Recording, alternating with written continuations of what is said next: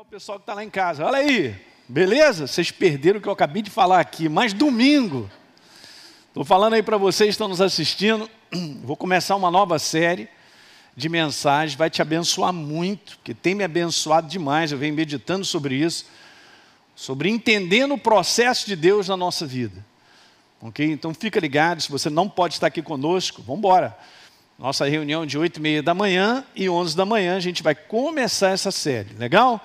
Bom, vamos lá que eu estou falando sobre o fim dos tempos, eu deveria ter terminado isso, mas hoje é a terceira é, parte, se é que eu posso dizer, da quarta parte. eu estou na quarta parte desse assunto, fim dos tempos, falando sobre o aumento do engano e a apostasia da fé. E é, hoje a gente está na terceira quinta-feira para ver se a gente termina, mas é porque os textos são maravilhosos. E tem tanta coisa rica aqui para nos abençoar, gente. Porque eu quero te falar, Deus não quer que você seja ignorante. Principalmente nos dias de hoje, ignorante espiritualmente falando, né? Principalmente nos dias de hoje, onde as trevas, né? A ignorância espiritual, ela aumenta demais. O aumento do engano é uma realidade.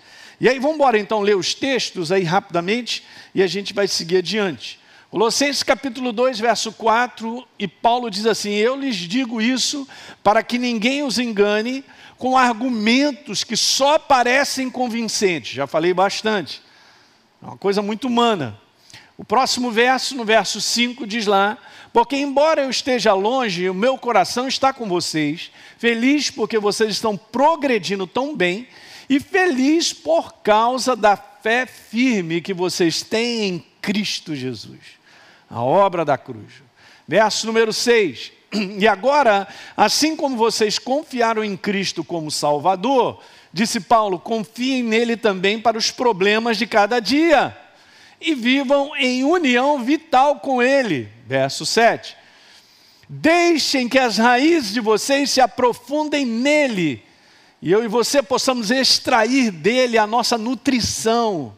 Temos que nos alimentar da verdade todo dia. Então, beleza. Cuidem de continuar a crescer no Senhor e o que? E tornem-se fortes e vigorosos na verdade. E que a vida de vocês transbordem de alegria e gratidão por tudo quanto ele tem feito. É verdade ou não? Legal, verso 8. Então ele diz: Cuidado não permitam que outros estraguem né, ou escravizem a fé de vocês, a alegria, com as suas filosofias, suas soluções erradas, superficiais, baseadas em o quê? Em ideias e pensamentos humanos, ao invés da obra da cruz. Separando, né? as pessoas estão preferindo. Falou, Paulo falou: toma, toma cuidado, para você não ficar com o que o homem tem a dizer e eu e você devemos ficar com aquilo que Deus tem a dizer, não é isso? E aí, a gente estava conversando sobre isso, põe aí para mim, Jairo. 1 Timóteo capítulo 4, está dizendo que nos últimos tempos, algumas pessoas apostatarão da fé, por prestarem atenção, obedecerem a ensinos, a espíritos enganadores, questões ensinadas por demônios. E o verso número 2, esses ensinos procedem da hipocrisia de mentirosos, que cuja consciência foi cauterizada, como que por meio de um ferro em brasa. E aí, gente, eu agora vou seguindo adiante, porque esse é o ponto mais importante. É, não, pode passar, eu já tinha falado sobre isso aí.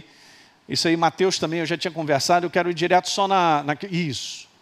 Eu quero daqui para a gente poder continuar e avançar, mas quanto mais o fim dos tempos se aproxima, gente, nós podemos identificar exatamente isso. Guarda isso no teu coração. O fim dos tempos vai se aproximando, a gente vai identificando essas três coisas que são a base, diga base, para o inferno usar para destruir a verdadeira fé. Então, é, uma coisa interessante sobre o inferno é que ele não está de olho propriamente em você, na pessoa, o seu nome, o seu jeito ele está interessado em destruir a sua fé, porque no momento em que ele destrói a tua fé, ele já te ganhou. Você está entendendo em casa aí o que a gente está falando? Então a questão da nossa crença, da base da nossa fé verdadeira é super importante, porque se ele toma isso de mim e de você, ele está na dianteira, ele já começou a dominar e a governar. Então tem três bases. Conforme o fim dos tempos vai se aproximando, que é justamente essa aí, para destruir a verdadeira fé. Lembra, quinta-feira passada eu falei sobre a primeira, põe aí para mim a primeira, o falso ensino a respeito dos fins dos tempos e a segunda vinda de Deus, de Jesus. Então, é interessante porque em Lucas, eu vou ler aqui rapidinho para vocês, Lucas 21, 8 diz assim: Vede que ninguém engane vocês.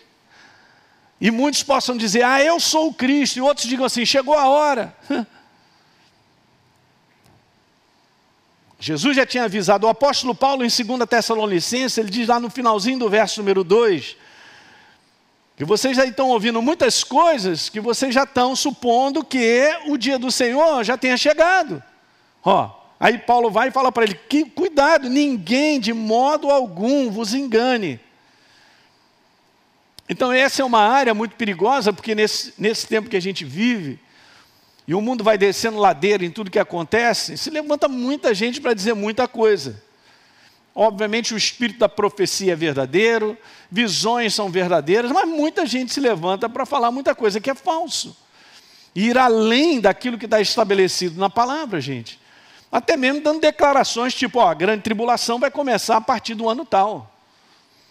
Você não pode parar para prestar atenção nisso, porque isso não está escrito. Ok? Você lembra que Paulo falou de assuntos que são convincentes? O homem tem uma capacidade de trazer convencimento e persuasão fantástica, gente, porque Deus deu isso ao homem. Mas se a gente para para prestar atenção e a gente se abre, daqui a pouco, inconscientemente, olhem para mim, eu estou descartando a verdade para poder dar razão e fazer assim, amém, aquilo que eu estou ouvindo. E a pior coisa que pode acontecer é exatamente isso. Eu não sei quase nada. E a, pessoa, e a pessoa que está falando parece que sabe, então eu vou ficar com aquilo que parece que ele sabe. Ó, ó, que perigo, hein? Mas aqui você não vai ficar na ignorância. Então eu estou te mostrando que a gente tem que tomar cuidado. Mas nós temos o Espírito Santo, eu falei quinta-feira passada. Nós temos a palavra, e ele te guiará toda a verdade. Tem algo que tem que ser checado no nosso coração. Bom, essa foi a primeira base que a gente falou sobre a destruição da verdadeira fé. Vamos hoje na segunda e seguindo adiante. Preste bem atenção nessa. Olha, eu vou ficar com o espírito furioso com essa aí agora, hein? Porque é o seguinte, você tem que tomar cuidado, olhem para mim aqui, você tem que tomar cuidado contigo mesmo. Você gosta de anotar coisas? Então escreve aí. Pessoal que está em casa, presta atenção, anota aí. Meu maior inimigo sou eu mesmo. Não, eu pensei que fosse o diabo. Ah. Mas ele sabe como lidar com isso também. Então você vai ouvir o que eu vou falar. Tome cuidado. Esse é a segundo, a segunda base para a destruição da verdadeira fé. Gente, eu ensino isso até em congresso de liderança, sabia? Para você ter uma ideia como é que os líderes precisam aprender sobre isso aí. Ó. E especificamente essa área eu gosto de falar. Porque o homem não é fácil, cara. Ele gosta de achar que sabe. Hein? Ele gosta. Ele gosta de dar uma opinião, ele gosta de dizer que sabe, ele gosta, ele gosta disso aí. Então essa segunda base que destrói a verdadeira fé. Ao se aproximar o fim dos tempos, isso aí vai aumentar e tem aumentado. É a falsa teologia carregada de opiniões e interpretações humanas. O nome disso é mera filosofia que é o amor à sabedoria que não é de Deus, é a sabedoria do homem, que vem da sua razão. Então veja que legal, Gálatas capítulo 1, o apóstolo Paulo diz assim no verso número 6. Olha ali, eu estou me admirando que você está passando, eu não, está né? falando para a igreja, né? Mas me admira que vocês estão passando tão depressa daquele que vos chamou na graça, ó, olha lá, de Cristo para outro evangelho. Essa é uma carta super importante, porque é uma carta de correção doutrinária, gente. Ok? E isso é fundamento. Se você mexe no fundamento, você cai. Se você tira o teu fundamento, você cai. Eu só estou aqui nessa plataforma porque eu estou debaixo desse fundamento, mas no momento que ele não estiver mais aqui, eu já caí. É simples, eu estou dando exemplo simples, mas essa é uma área onde a gente tem continuamente cuidar. Estar conversando com os pastores no sábado sobre isso, algumas coisas que Deus colocou no meu coração, porque a gente tem que cuidar. Porque se você cuida de onde você pisa, você está firme. Vou repetir aqui o pessoal do lado de cá. Você cuida de onde você pisa, você está firme. Eu não falei nada de novo, mas eu falei algo que vai fazer toda a diferença. O inferno sabe como mexer e trocar os fundamentos. É aquilo que Jesus falou de o cara colocar a casa dele sobre uma areia, sobre, sei lá, qualquer coisa. Mas você tem que verificar os teus fundamentos. Os fundamentos com base na obra da cruz. Então vamos lá. Então, Paulo diz no verso 7: o qual não é outro, veja lá, senão que há alguns que vos perturbam, ó, e querem perverter o evangelho. Hum. Próximo verso. 8. Mas ainda que nós, ou mesmo um anjo, olha como é que Paulo põe, gente, ele falando, mesmo que eu, eu apareça aqui, e começa a falar, começa a falar uma opção de coisa. Ou mesmo um anjo vindo do céu, ó, eu sou um anjo. Uhum. Vos pregue, anuncie evangelho que vá além daquilo que eu tenho pregado, ele seja afastado, cara. Essa é a tua segurança e a minha também. Lá no livro de Apocalipse diz que se alguma coisa for acrescentado, a pessoa vai ser cortada, ou se for tirado, a mesma coisa, porque Deus estabeleceu a sua palavra e a obra da sua cruz e a ação do Espírito Santo que nos guia à verdade, porque isso é a nossa segurança. A tua segurança não é ter um bom pastor, um bom pastor é um negócio muito legal, a gente tem que valorizar mesmo. Não é não? É igual a pessoa que tem um excelente pai, uma excelente mãe, né? Não vou dizer que todos os pais e as mães são excelentes, que cada casa até é complicada, não vou falar, mas se você tem uma igreja onde você tem bons pastores, levanta a mão para cima.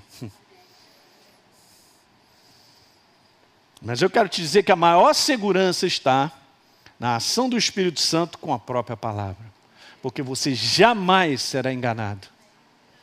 Diga comigo, jamais. Por causa da verdade e a ação do Espírito Santo que te guia a toda a verdade. Só que então Paulo fala sobre isso, né, que vai além e seja afastado. Aí depois, um pouquinho mais à frente, ele vai e faz essa baita dessa correção que o Espírito Santo permite registrar em relação à vida de Pedro. Então ele olhou lá e viu o comportamento de Pedro, falou, cara, olha só o que, que o Espírito Santo deixa registrar. Quando, porém, vi que não procediam corretamente segundo a verdade do Evangelho, ele foi lá e repreendeu Pedro. Ele deu uma corrigida. Aliás, a verdade te corrige, tá? Vou te falar um negócio muito legal para você que nos assiste. Se você tem dificuldade de ser corrigido pela verdade, você está num caminho muito ruim, você não está andando com Deus. Porque está escrito lá que a palavra é inspirada por Deus e útil para o ensino. Quem não tiver coração ensinável não vai crescer com Deus. Para a correção, quem não quiser ser corrigido, não vai andar com Deus. Então, beleza, já vamos logo colocando essas bases aí para entender aqueles que vão ficar no caminho e aqueles que não vão ficar no caminho. Então Paulo foi lá e na frente de todo mundo e Deus permitiu colocar isso para entender, olha, vocês estão aí falando coisas e tendo um comportamento que não está segundo a verdade, cara, segundo o evangelho, não vai dar certo. Alguém entende a importância disso? Então vamos lá, vamos embora continuar. Então, ser controlado, eu coloquei aí, gente, pela filosofia, é o maior engano que afasta a pessoa da verdade. E às vezes a gente não reconhece isso. Já viu o número de pessoas que pensam e acham sobre Deus alguma coisa? Mas você vai ver o Nobis fora, você vai ver que são poucos o que realmente estão trazendo uma reflexão que está de acordo com a palavra. Aliás, Deus não me chamou para refletir a respeito de Deus, num conteúdo assim, ah, eu quero pensar sobre Ele. Não, Ele me pediu que eu pensasse Ele. Mas você não entendeu o que eu falei, não. não vou tentar explicar isso. Ele não me chamou para que eu pensasse sobre Deus, o que eu acho, o que eu penso ele me pediu para eu pensar como ele é, o pensamento dele ser o meu pensamento. Acho que agora ficou mais claro, né? Entendeu isso? O que significa que agora, se eu vou pensar ele, que é o pensamento dele, eu tenho que pegar o meu e descartar. Entendeu, pessoal? Você que está em casa aí.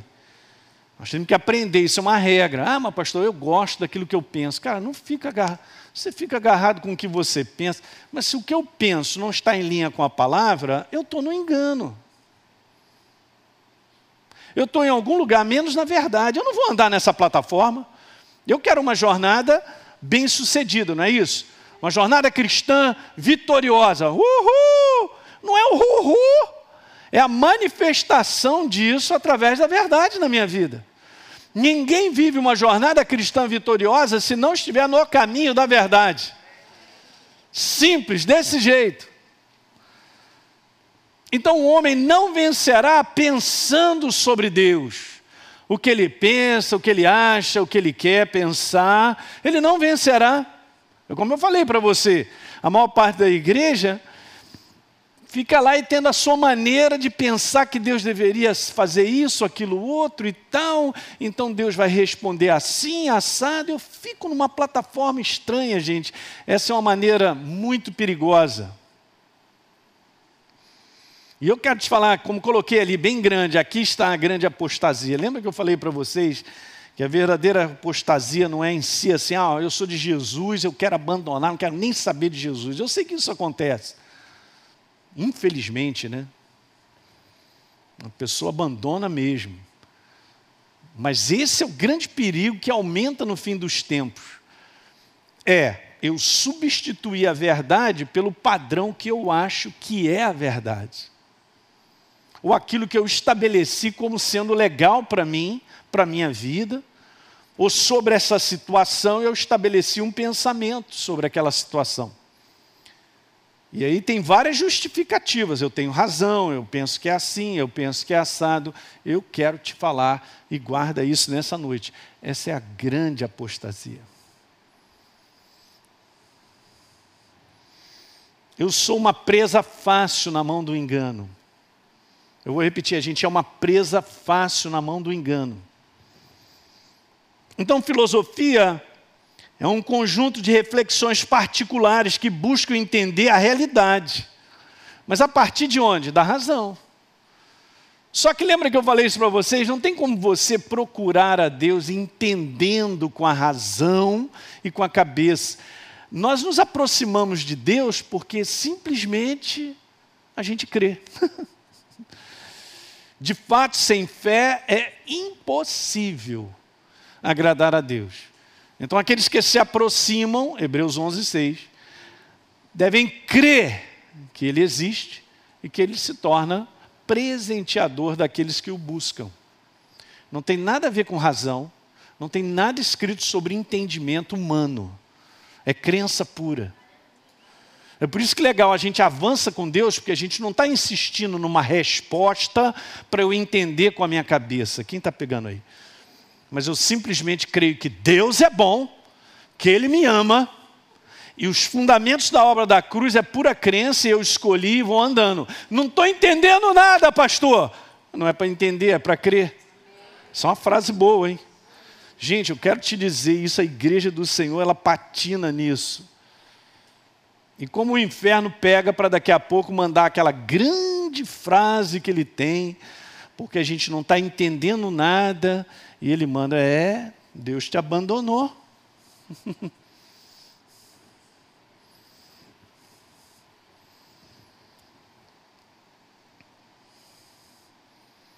Eu quero te dizer, porque isso aqui é falta de ensino. Quanto mais você ensina, as pessoas vão, vão pegando. Ah, tá legal, então agora eu estou entendendo o que está acontecendo. uma boa parte da igreja ainda é controlada por aquilo que acha. A minha axiologia não é nada, gente. Se o homem ele acha que ele é, ele não é. É, não vou assistir mais essa série. Fica à vontade. Não tem como. Então, o que ele pensa, o que ele deseja, é uma maneira muito particular. Essa maneira muito particular, ela é complicada. E essa é a grande apostasia. Filosofia de maneira simples. Exatamente isso aí, ó. É um modo particular de pensar a respeito da vida. Bom, pastor, o que, que isso aí faz para o meu crescimento? Em termos de andar com Deus e ver resultados sobre a face da terra, eu quero te falar nada. Então, a partir do momento que então eu, eu coloco uh, isso aí numa caixa, entendo que eu penso assim ou eu acho assim, mas eu sou governado pelo que Deus tem a dizer, o pensamento dele, a sua vida vai andar e você vai ver manifestações do reino de Deus. Diga aleluia. Porque Deus não trabalha com o nosso cérebro, gente. Ele chega para os discípulos e fala assim: não vou despedir essa galera aí, porque eles vão ficar com fome pelo meio do caminho. Não, não, olha só, vamos alimentar eles. Oh, dá para entender? É, mais de 5 mil pessoas, nós vamos comprar comida, não tem padaria para todo mundo. Como é que a gente vai achar pão? E aí alguém chega, ah, tem um menino tem um lanche. Aí só faltou os discípulos rir, né? Isso aí não vai dar nem para dois. Jesus foi, abençoou e mandou repartir. Fala aí para mim, gente. Alimentou, ainda sobrou. Então é a minha axiologia, é a minha maneira de pensar, é a minha razão que governa? Não. E no fim dos tempos, a tua proteção não está no que eu e você pensamos, está no que Deus tem a dizer. Você guardou isso? Porque essa é a tua proteção no fim dos tempos. Você jamais será abalado quando você ficar com o que Deus tem a dizer. Eu estou aqui, minha cabeça, pastor, meu Deus, está dando um nó no neurônio. Amém. Mas põe o teu coração para acreditar que Deus é bom, que tudo coopera para o bem daqueles que amam a Deus, daqueles que são chamados segundo o seu propósito. É, pastor, mas eu estou dentro da cova dos leões, mas o leão não te comeu ainda. Aleluia! É, estou na cova dos leões, é beleza, já foi comido? Não, você está aqui, é, mas é toda. Eu sinto o bafo, pastor. Olha os dentes do bicho. Pois é, então deita na barriguinha dele, que ele até te fica. Mas ele não vai te comer. Nossa mente pode dar nó. Se a nossa confiança estiver na verdade, a verdade te protegerá, cuidará fará o propósito de Deus acontecer na tua vida. Veja os dias que nós estamos vivendo, como as pessoas estão desesperadas, medrosas. Por quê? Porque tudo está na razão humana. Tudo está na, na, na, maneira do homem pensar, onde não tem esperança para mais nada. Se fizer dois mais dois, tem que dar quatro, pastor, mas não está dando essa conta. Deus não trabalha com isso. Ele trabalha com Ele mesmo. Diga aleluia. Tá certo? Então, grande engano do diabo. E é isso até hoje, fazer com que as pessoas. Jair, você está firme comigo, tá bom, hein? Acreditem e vivam, escuta isso, anota esse negócio. Esse é o grande engano, eu considero. Grande engano do diabo é fazer com que as pessoas acreditem e vivam pelos seus próprios, diga próprios, próprios pensamentos carnais, a sua filosofia, a sua maneira particular de ver a situação que vive, seja lá o que for. É isso aí. Esse é um grande engano das trevas. Por quê, pastor? Eu só estou rodando esse caldo. Porque no mero pensamento humano carnal, nessa maneira pessoal, particular de pensar, não há verdade. E se não há verdade, não tem progresso, crescimento e nem vida. Eu posso pensar a coisa mais linda, é humana, então não tem vida. Hoje, pastor, que esculacha, está botando a gente para baixo de zero. Não, eu só estou te ensinando a não depender disso para caminhar com Deus. Só isso. É, pastor, tem algum problema numa frase bonita, humana? Nenhuma, mas não tem vida. Mas se você concentra e põe o seu foco na vida, uh, as coisas começam a ser diferentes. Você vai se enchendo, você vai crescendo. Hum.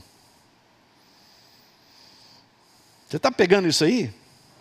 Veja Efésios capítulo 2.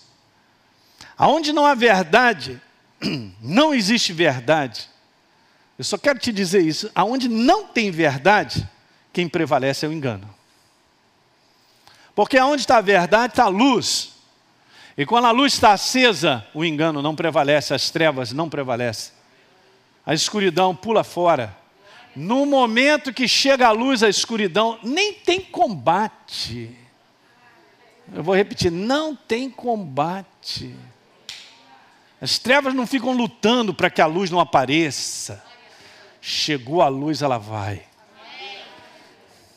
A verdade chegou, não tem engano. Acabou o engano. Na hora. Está guardando isso? Efésios capítulo 2, verso 3, entre os quais Paulo diz, falando a respeito do tempo passado, porque no verso 1 ele diz lá assim, ó, todos nós estávamos sem vidas, mortos dos nossos delitos e pecados, mas ele nos deu vida e falando a respeito da nossa vida antiga, ele diz assim: entre os quais também todos nós andamos outrora, veja como ele colocou, segundo as inclinações da nossa carne, igreja, fazendo, gente, a vontade, fazendo o quê? A vontade da carne e pensamentos. Em algumas versões está assim, na vaidade, gosto disso, na vaidade dos nossos próprios pensamentos obscurecidos de entendimento, e éramos por natureza filhos da ira. Assim vivíamos como velha criatura. Ora, se eu vivia como velha criatura, governado pela razão, pela mente vaidosa, natural e carnal, a nova criatura vai continuar vivendo assim? Claro que não. Porque essa era a antiga maneira de viver nas trevas, no engano. Mas agora chegou a luz. A luz chama-se verdade. E o que governa a mentalidade agora da igreja tem que ser a verdade. Naquilo que Deus estabeleceu como fosse. Acabou. Quero te dizer, quem controla a tua mentalidade, controla a tua vida. Pode escrever isso aí. Se eu sou controlado por uma mentalidade carnal, eu vou te falar com todas as letras, cara, o engano te controla. Isso é para mim e para você, para todos nós. Quem é que controla a tua mentalidade? Ou seja, quem está no governo da minha mentalidade, diante das situações que eu enfrento, diante das escolhas e decisões que eu preciso tomar? Hum, boa. Porque se for o governo da verdade, você sempre será bem sucedido. Não estou dizendo que você não enfrente problemas e lutas, porque nós vamos enfrentar sempre. Mas o segredo de vencer, o segredo de progredir, de prosperar, está na mentalidade da verdade. Está muito claro Paulo dizendo, ó, vocês faziam a vontade que vocês que, que você pensa, o que você acha ali. Na vaidade do teu pensamento natural, afastado de Deus só dava, como o pessoal fala, só dava ruim. Hum, não é não? Fala aí. Então, uma vez que declaro uma boa parte, não, terminei de ler o versículo? Acho que terminei, é isso aí. Mais uma vez, então, eu vou declarar isso: ó, uma boa parte da igreja aborda a sua crença em Jesus do ponto de vista do que acha ou quer. E não é bem assim.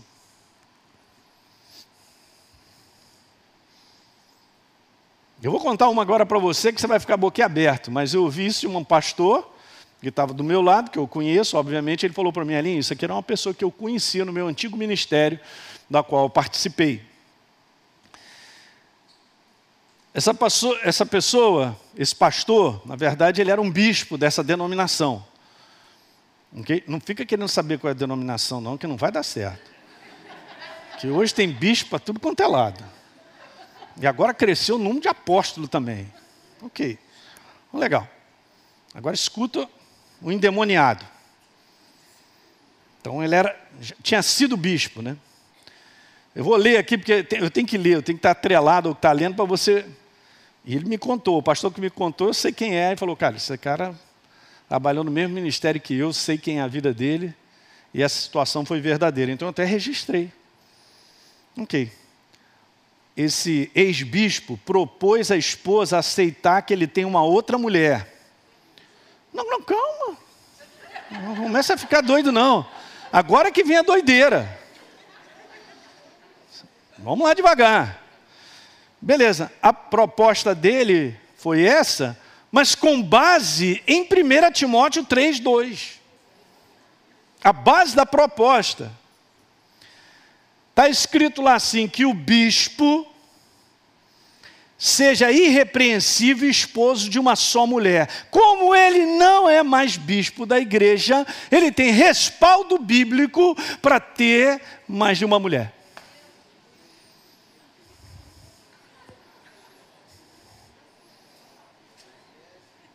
Pastor, o que, que aconteceu? A mulher dele verdadeira deu-lhe um chute. Isso é verdade. O que, que esse cara tem dentro, cara? Hã? Aquilo que pega na rua, assim, com aquele, com aquele saco plástico.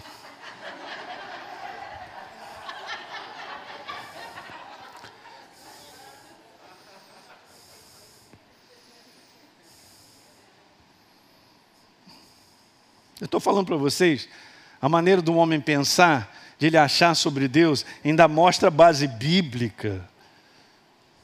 Que que é isso, gente? Eu falei isso aí quinta-feira passada, né? Satanás disse para Jesus: Não, aos teus anjos dará ordem a teu respeito para que te guardem. Está sendo governado. Aí tem outro perigo, hein, cara? Será que eu sou governado por causa de um versículo? Eu vi um. É? Porque eu posso pegar aquele versículo e encaixar naquilo que eu quero, que eu penso. Não, mas está escrito lá, eu, eu, eu. Pega aí um bocado de religião que se derivou da verdade, que eles vão pegar vários versículos bíblicos para comprovar aquilo que eles acreditam ser o certo, mas eles estão desviados da verdade. Por isso que é muito perigoso eu poder pegar algo, querer interpretar entender, puxando versículos. Ah, ficou muito legal, confortável para mim, como eu acho, como eu penso. Eu vou encaixar isso aqui é, e dizer isso aqui. Cacilda Becker! Estou lascado e não sei. Por quê? Porque eu montei aquilo que é bom aquilo que eu acho, aquilo que eu penso, que é agradável para mim. Esse é o maior engano. Você, a gente traz Deus e a sua bênção para o nosso sistema particular, nossa maneira particular de pensar. Por isso a gente vive assim. Eu não já falei isso para vocês, que a, a igreja foi treinada, tem que destreinar, e você está crescendo, a gente entende pela maturidade. A gente não chama Deus para nos abençoar enquanto a gente sai pelo caminho, porque isso não é bíblico. Eu não chamo Deus para uma proposta que eu tenho. Fala aí. A gente apresenta tudo diante dele. É o contrário, você olha para a Bíblia, você vai ver Deus chamando o homem para um propósito que ele tem. Quer ser abençoado? Então descubra o propósito que Deus tem para você. Eu pensei que as minhas ideias aqui, pastor, o meu projeto, não tem nada de errado em ideias e projetos, como eu falei domingo, mas a gente não submete isso a Deus, não vai dar certo. Não vai dar certo. Porque eu quero o propósito dele na minha vida, é por isso que eu nasci que mais? É por isso que então ele põe a mão me sustentando, abençoando, provisionando, protegendo, porque nós estamos debaixo do projeto dele. É Deus te construindo. Eu não estou construindo a minha vida pedindo Deus para abençoar essa construção. Quem está ouvindo isso aí? Pessoal que está em casa, presta atenção, gente, porque isso é um grande engano das trevas. No meio da própria igreja. Eu falei para vocês, o inferno ele está interessado em mim e em você. É na igreja, em destruir a igreja, porque nós somos a representação do céu, da verdade, para ajudar quem está nas trevas, gente. Ele não está preocupado com quem está na mão dele. Mas você é um indivíduo perigoso. Fala para o teu irmão, você é perigoso, cara. Muito. Não é pouco, não, é muito. Se realmente eu e você queremos andar no caminho da verdade e estamos andando, somos perigosos. É por isso que volta e meia a gente vê o bafo do leão no nosso cangote. Hã? Ele está querendo devorar, mas não pode. Diga aleluia nessa noite. Ele fica furioso. É um infarto todo dia. Não meu, dele. Hã? Essa igreja é perigosa. Essa igreja ela sabe separar. Essa igreja ela aprende a pensar a respeito de si mesmo como deve. É uma medida. Está escrito isso na palavra. Pensar a respeito de si mesmo na medida certa. Por isso que eu falei que o nosso pior inimigo somos nós mesmos, mas é o inferno, ele já sabe, então ele vai lá e fica inflando o ser humano, né?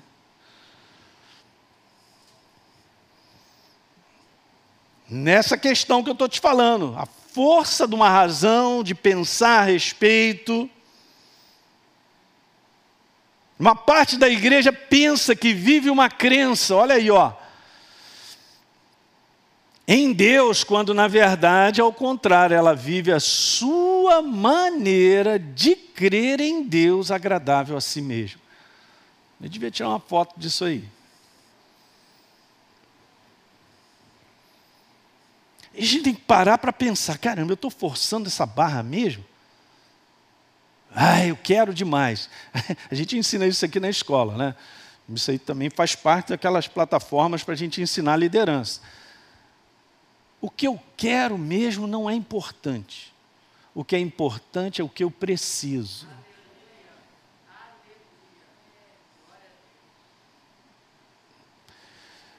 Que eu quero, mas, mas pastor, o senhor está falando assim, é como se Deus não quer. Ah, eu não vou te dar nada.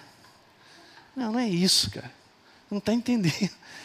É porque se eu ficar nesse negócio do eu quero, eu posso acabar com todo o propósito de Deus.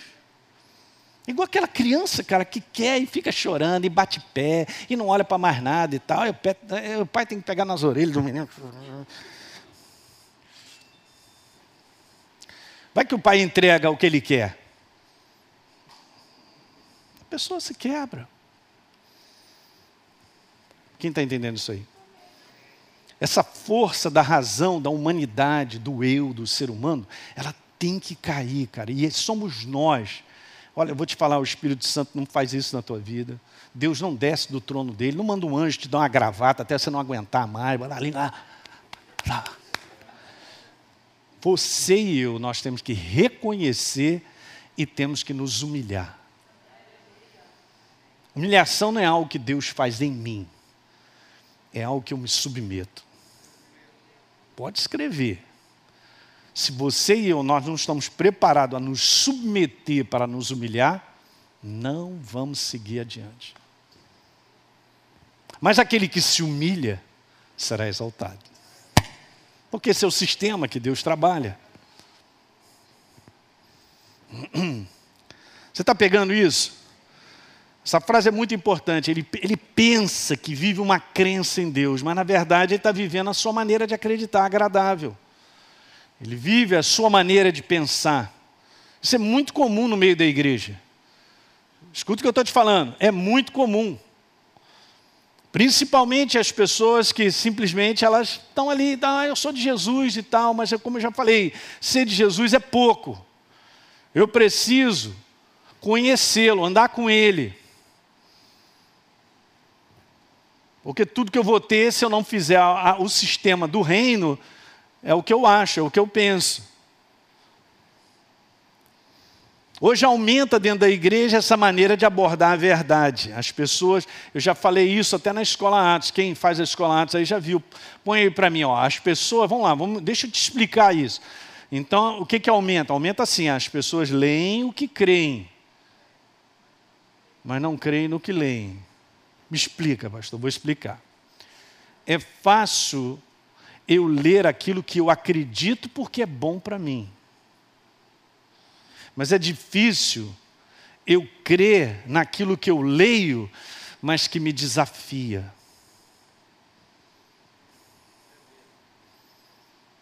Hum.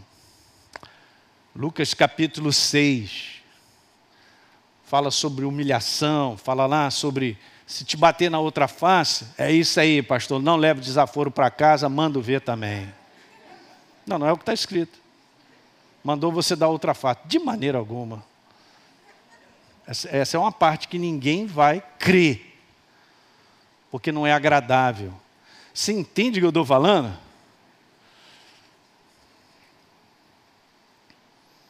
Então, olha aí, ó, as pessoas leem o que creem, mas não creem no que leem. Isso aí é a marca máxima da seletividade enganosa. Então eu chego para essa palavra e digo: Isso aqui é bom para mim, isso aqui não é bom para mim. Isso aqui é bom para mim. É assim que a gente aborda Deus. Senhor, você é bom para mim nisso que eu quero, mas você não é bom para mim nisso aqui que você quer. Uau! Elinho, você falou isso para mim? Não sei, falei? É, deve ser. Mas a nossa ignorância é tão grande que na prática acaba sendo isso. Então ele é bom para mim naquilo que eu quero. Ele não é bom para mim naquilo que ele quer para mim. É mais ou menos isso. Alguém está alguém tá pegando o que eu estou falando? É legal, porque o Espírito Santo precisa te ministrar o teu coração sobre isso. É, não é uma questão minha, é uma questão dele. E, gente, nem pense, porque Deus é abençoador em todas as áreas. O problema é que a gente não prepara o nosso coração para entrar no sistema dele. Paulo, em Atos capítulo 20, verso 27, Falando aos líderes da igreja, no verso 27, ele diz lá assim: ó, jamais deixei de anunciar tudo, diga tudo, ah, o que Deus quer que vocês saibam. Então é tudo, vai de A a Z. Mas eu garanto, para mim e para você, tem coisas que Deus quer que eu saiba que não é agradável para minha carne. E a gente tem que dizer assim: eu não estou nem aí, minha carne tem que morrer mesmo. Mas na prática não é isso que acontece. Agora olha que legal, um pouco mais à frente, conversando com o governador Félix em Atos 24, diz lá assim no verso 24: Passado alguns dias, Félix foi com Drusila, sua mulher, que era judia. Beleza, mandou chamar Paulo. Agora legal, olha que ele botei em amarelo ali, ó. Passou a ouvi-lo a respeito do quê? Da fé em Jesus. Hã? Muito legal, porque agora o apóstolo Paulo ele começa a discursar sobre a obra da cruz. Mas ele não discursa só um pedaço. Ele discursa tudo. Para você ter uma ideia, ele começa a falar lá ó, sobre a justiça, sobre a obra de Jesus. Ele se fez pecado no nosso lugar para que nós fôssemos feitos o quê? A justiça de Deus. Então ele falou sobre a substituição e Deus amou o mundo de tal maneira e tal, salvação, anunciando isso. Depois ele passa para domínio próprio, já está falando do fruto do Espírito. É só você pegar o livro de Efésios, você vai ver os três primeiros capítulos, os dois primeiros, né, o terceiro também, falando sobre a fundamentação dessa obra. Maravilhosa, a obra da cruz do Calvário. Fantástico. Mas depois, no capítulo 4, ele já começa a falar sobre a vivência dessa nova criatura. É o que Paulo está falando, domínio próprio, fruto do Espírito e tal. E depois ele fala o seguinte: ó, todo mundo vai parar no juízo, no julgamento final. Quando ele começa a falar sobre isso, o que, que acontece? Félix ficou amedrontado.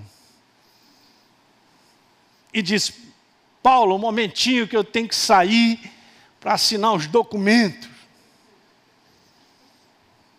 Essa é a parte que o homem natural não quer ouvir. Mas, cara, eu não posso viver dessa maneira, iludido, enganado, de não ouvir determinadas coisas que confrontam a minha carne. Ei, nós temos que ouvir. toda a verdade. Né? De manhã eu terminei uma série falando sobre a eternidade, falando do inferno mesmo. É uma realidade, gente. E Jesus fala sobre isso. Ah, pastor, pula esse capítulo. Imagina. Então a igreja está seletiva mesmo, que está pulando capítulo em cima de capítulo. O que, é que vai sobrar? Seis páginas de promessas agradabilíssimas, que eu só creio nelas, pastor, quando eu leio. Também só leio elas. Não é não? Não dá certo, né, gente? Veja, Jesus encontra um povo assim em Marcos 7. Os caras chegaram para Jesus e falaram assim: ó, por que, que você não anda com seus discípulos de conformidade com a tradição dos anciãos? Olha. A tradição dos anciãos é esse livro aí, ó, dos anciãos, chamado Talmud. É um livro sagrado dos judeus, registro das discussões rabínicas que pertence à lei, à ética, aos costumes. É isso aí, ó. Tá legal, eles valorizaram mais essas discussões, né? Que pertencem àquilo que eles acham e pensam, interpretação junto a uma opção de coisa e tal. E eles estavam valorizando mais isso. Olha então o verso 6. Esse povo me honra com os lábios, disse Jesus, mas o coração está longe de mim. Verso 7, importante. Em vão me adoram, ensinando doutrinas que são o que, gente? O que o homem acha, o que o homem pensa. É o próprio engano. Beleza? Olha o verso 8. Negligenciando o mandamento de Deus, vocês estão guardando o que vocês pensam e que acham. Mas vocês não estão guardando a verdade. Verso 9: jeitosamente, olha como Jesus coloca: vocês rejeitam o preceito de Deus para guardarem a sua própria tradição. Existia algo pela lei que você deveria cuidar dos seus progenitores. Então você mandava um dinheiro para eles lá, nessa condição, está escrito. Aí, se de repente você declara aquele, aquele dinheiro corban, significa que você está dedicando aquele dinheiro para Deus. Isso vale mais do que Deus havia escrito. Então o que, que a turma fazia? Eu não vou dar dinheiro para ninguém, eu vou declarar isso aqui corban, que dá beleza, vai ficar comigo mesmo. Então são as maneiras humanas de pensarem a respeito de Deus Alguém está pegando o que eu estou dizendo? Não, pastor, esse negócio de ir para a igreja, esse negócio de estar. Tá, tá, é, é, é, não, não conversa assim comigo, não. Conversa assim com Deus. Esse negócio de servir a Deus, já passei dessa fase de estar na porta. Aleluia. Para que fase foi? Assistente direto do trono? Caramba, me dá carteira, deixa eu ver. Uau! O que? Agente secreto do trono? Aleluia. Guarda-costa do Senhor, o Rei da Glória. Mas trabalhar no somar, abrir porta, ninguém está vendo. Chegar de manhã cedo, varrer a calçada da igreja por amor à obra. Ah, ninguém quer. Eu não vou servir. Tá. Já passei dessa fase. Legal. Muito bom. Você vê, o próprio homem engana ele mesmo. Você está entendendo, gente? É assim que funciona. Você tem que tomar muito cuidado com aquilo que o inferno ele põe na sua mente, na minha, a respeito dos outros, a respeito da sua igreja, dos seus pastores. Que é uma das coisas que a gente já estava conversando, mais comum que acontece com o ser humano é ele desvalorizar aquilo que ele tem de tão bom. Hoje é bom, mas amanhã eu vou acostumando. É, já conheço. Meu pastor falando de fé de novo e tal, aquele jeitão dele. Ah. E a gente vai deixando as coisas entrarem. Daqui a pouco a gente não tem alto o nosso coração no valor que tem que, tem que ser dado. A palavra certa é mantido. Por um cuidado da minha parte, da sua, de cuidar. Nós temos que cuidar todo dia. É um ataque intenso dentro de mim e de você. O inferno faz isso direto, né? Então, qualquer outro pensamento, veja que coisa interessante, que não for o pensamento de Deus, não vai gerar vida, gente. Liberdade, verdadeira fé. Simples dessa maneira. Por mais que eu possa pensar o que for, não é verdadeiro, não gerará liberdade nem verdadeira fé. Simples. Terceira e última coisa, ao aproximar o fim dos tempos, que acaba sendo uma base para destruir a verdadeira fé, lembre-se disso, é essa aí, ó. Preste bem atenção, porque isso está sempre aí na nossa frente. As pessoas fazendo escolhas e tomando decisões com base unicamente, diga, unicamente, uhum, naquilo que estão sentindo do momento em que vivem.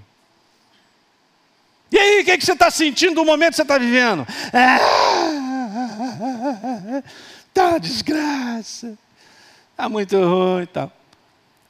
O mundo inteiro que não conhece a verdade só vive esse sistema e só tem esse sistema. É o sistema de pensar errado, e isso promove desencadeia emoções e sentimentos negativos, e as pessoas só vão vivendo disso aí, fazendo escolhas e decisões. Eu estou falando, isso destrói a verdadeira fé. Você está entendendo? Pessoas nascidas de novo, mas ainda governada, governadas, né? Esqueci um S ali, pela força da sua alma, do que sentem. Aqui, obviamente, tem a força do intelecto, né? porque um sentimento ou emoção, ela vem de um pensamento, de uma maneira de pensar, ou de algo que acontece, traz essa sentença, algo que você pensa que gera todo esse sentimento, emoções e tal. Vou até gravar um programa de cinco minutos falando sobre isso, porque isso é muito perigoso. E acaba governando a vida da pessoa. E ela não sabe que ela está ali tomando decisões, fazendo escolhas o tempo todo com base nisso aí. Ninguém é construído dessa maneira. Ninguém chega ao final dessa maneira. A nossa jornada para chegar até o final envolve uma verdadeira fé, envolve uma outra coisa que colabora com a fé, que são, são substâncias, né? as duas substâncias, elas fazem essa química, cara, que é a palavra paciência, perseverança. Se eu for dominado pelo governo das emoções e sentimentos, eu te garanto que perseverante você não será. Porque rapidinho a gente desiste. E nós não somos daqueles que retrocedem. Se nós avançamos é porque nós estabelecemos o sistema de crer. Para todos os dias dar um passo, independente daquilo que eu estou sentindo. Ah, mas o dia está ruim. Ah, e continua andando. Ah, pastor, mas está doendo. Continua andando. Quando ele viu, ele andou um ano sentindo dor. Ué, não é que eu andei mesmo? Eu pensei que eu não ia andar. Alguém está entendendo? Porque as pressões de situações geram sentimentos e emoções. E aí eu sou governado por aquilo. O que está acontecendo hoje, gente? Está acontecendo que as pessoas estão cada vez mais deprimidas, porque vêm pensando errado a respeito de muita coisa. E pensar errado é ter um pensamento fora da verdade. Porque a verdade te alimenta, revigora, faz forte ao cansado, renova a força daquele que não tem nenhum vigor. Ele é a verdadeira esperança mesmo. Ele cuida de mim, ele cuida. Olha aí, cinco meses de pandemia, você está aqui, ele está cuidando de você. Diga aleluia. Bah, é mesmo, pastor? Pois é. Só que isso tem que ser consciente na nossa jornada. Isso é uma baita de, de uma base destruidora de fé, é as pessoas viverem pelos sentimentos do momento. O homem confunde, veja, eu coloquei aí, ó, ele confunde o homem interior, recriado em Deus, com o homem exterior, com seus anseios e desejos. Está escrito lá em 2 Coríntios 4 que esse homem exterior, ele se corrompe, cara. Ele se quebra. Eu não vou considerar, Paulo falou, não considerar por isso não desanimamos. Mesmo que o nosso homem exterior se corrompa, o nosso homem interior se renova todo dia. Ah, mas eu não sei se eu vou aguentar até amanhã. Cara, aguenta, porque o Espírito Santo vai te renovar. Você crê? Creio. Então amanhã você vai ver, outro dia também, o outro também, e assim vai. Porque é uma caminhada de fé. O mundo está todo quebrado e as pessoas, até novas criaturas, estão quebradas porque elas ainda são governadas pelo homem exterior. Quando você trocar o sistema, isso é sinal que você está entrando na maturidade. E é aí que o inferno não pode mais te. Você está enraizado, cara. Não tem mais jeito. Não te tira mais. Então, aquele que não sabe ainda fazer separação, ele está num lugar perigoso.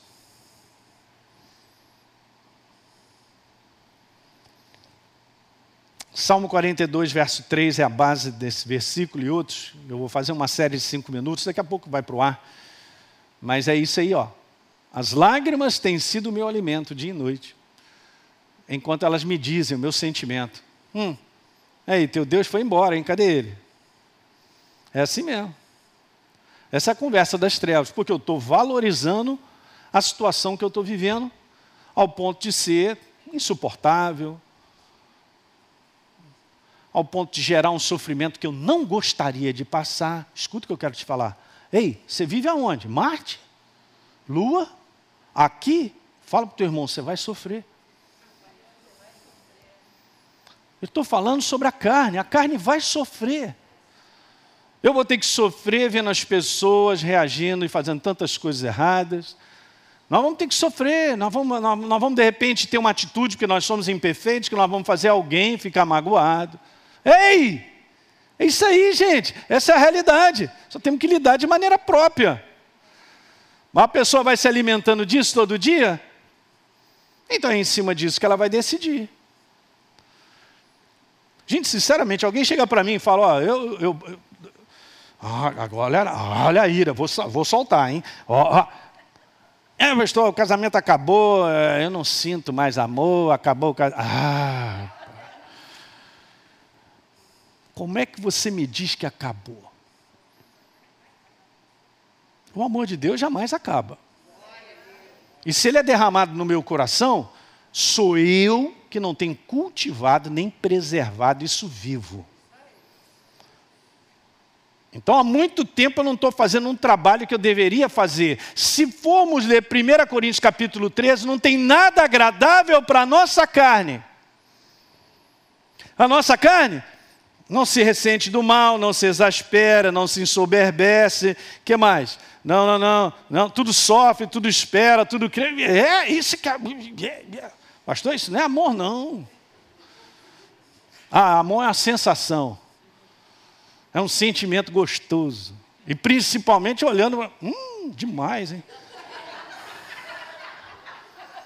Não, porque a condição do entendimento é que é um grande sexo todo dia. Mas aí você tem que todo dia acordar com ela e ele, aquele bafo. Não é não? E de repente o cara acordou, já bateu com o pé na.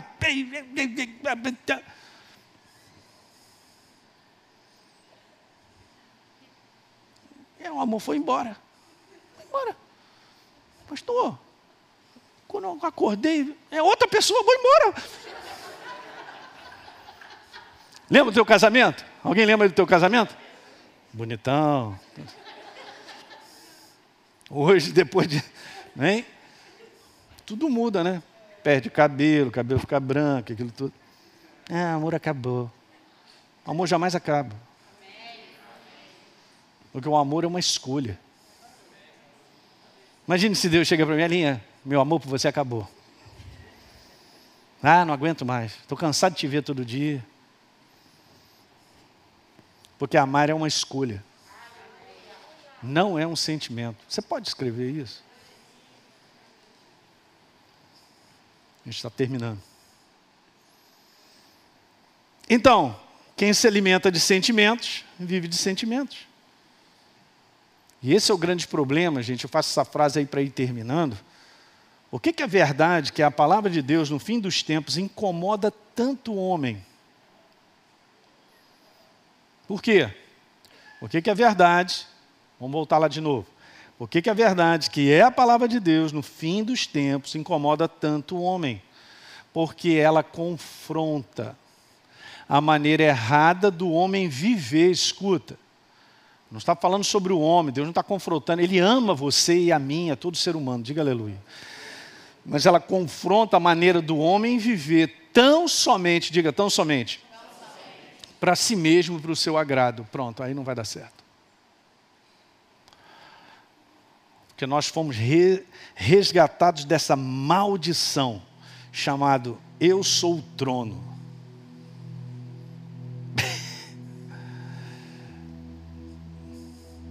é isso aí, ó. Ah, assim eu não quero. Ué, todo mundo escolhe. Alguém está entendendo que a palavra confronta isso?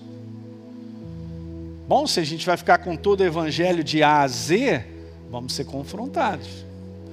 Mas se eu ficar só com A e B, eu posso estar num baita do engano, não é não? Acreditando que está tudo certo, mas eu só estou no A e no B, porque é bom para mim.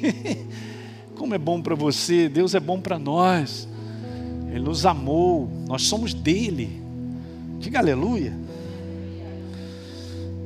Deu para pegar isso? Eu vou só terminar lendo isso. E nos últimos dias, 2 Timóteo 3, Paulo declara que os tempos serão difíceis. É interessante porque não está falando sobre ausência é, de tecnologia, de conforto, de desenvolvimento. Não está falando sobre voltar à idade da pedra. Ele está falando sobre o comportamento do ser humano. Porque os homens serão Ora, se eles são, é porque eles se comportam dessa maneira. Então veja como é que está aí, só uma opção de coisas sobre o ser humano: egoístas, avarentos, arrogantes, desobedientes aos pais, eles são ingratos, irreverentes. Verso 8. É interessante porque estes, que Paulo acabou de citar, como comportamento, que vivem dessa forma, está escrito, gente, eles resistem à verdade são homens de todos corrompidos aonde? Olha, eu coloquei ali, ó, não está no original, mas eles são enganados na sua maneira de pensar. Eles são reprovados quanto à fé. Verso 9: Eles, todavia, a palavra está dizendo, não irão adiante, eles não progredirão, não prosperarão. Alguém está pegando? É isso aí.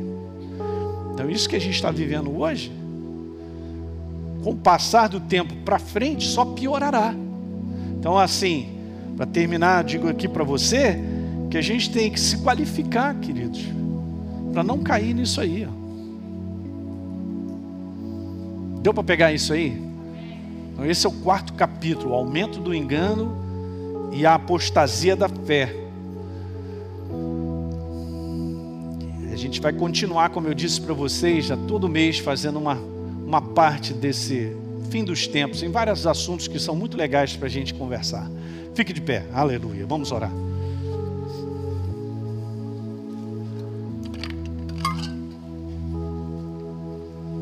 Pai, eu quero louvar o teu nome, falando com o pessoal que está nos assistindo também. Eu quero te agradecer, Senhor, porque a tua palavra é um farol para cada um de nós. Muito obrigado, Pai, porque ela é claríssima. Ela gera em verdadeiro entendimento, não entendimento humano do intelecto, mas gera um entendimento revelador da tua palavra a respeito da nossa vida, do propósito da nossa vida e como nós devemos caminhar contigo, Pai. Muito obrigado, porque nós não estamos em trevas. Essa é a nossa gratidão hoje, a gratidão dos meus irmãos aqui, de todos os meus irmãos que estão em casa, aqueles que estão nos assistindo, a garantia da tua verdade na inspiração do teu espírito, nos guiando a essa verdade, mostrando para cada um de nós, para não cairmos nessas ciladas, nessas bases que destroem a verdadeira fé. Pelo contrário, Pai, nós estamos aqui protegendo e guardando pedindo a tua ajuda, Senhor, todos os dias, para que a nossa fé não vacile, mas ela cresça, ela se fortaleça. Como está escrito, Senhor, na carta de Colossenses, a firmeza da nossa fé. Ajuda cada um dos meus irmãos, Pai, a não serem enganados e a mim também, não, serem, não sermos enganados por nós mesmos, na nossa maneira errada de pensar,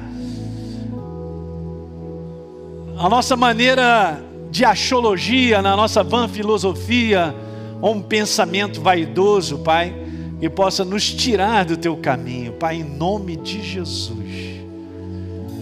Eu declaro o poder vivo da tua palavra abençoando os meus irmãos e falando alto aos nossos corações, porque é da tua verdade que vem a perfeita correção de rumo, para nós continuarmos a andar no caminho que tu já preparaste para cada um de nós.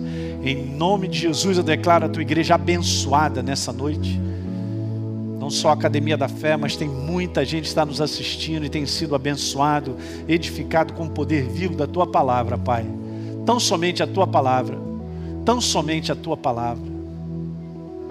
Diga assim comigo: é tão somente, Senhor, a tua palavra que é a minha riqueza, cuidado e proteção no meu dia a dia. Aleluia. Amém, igreja?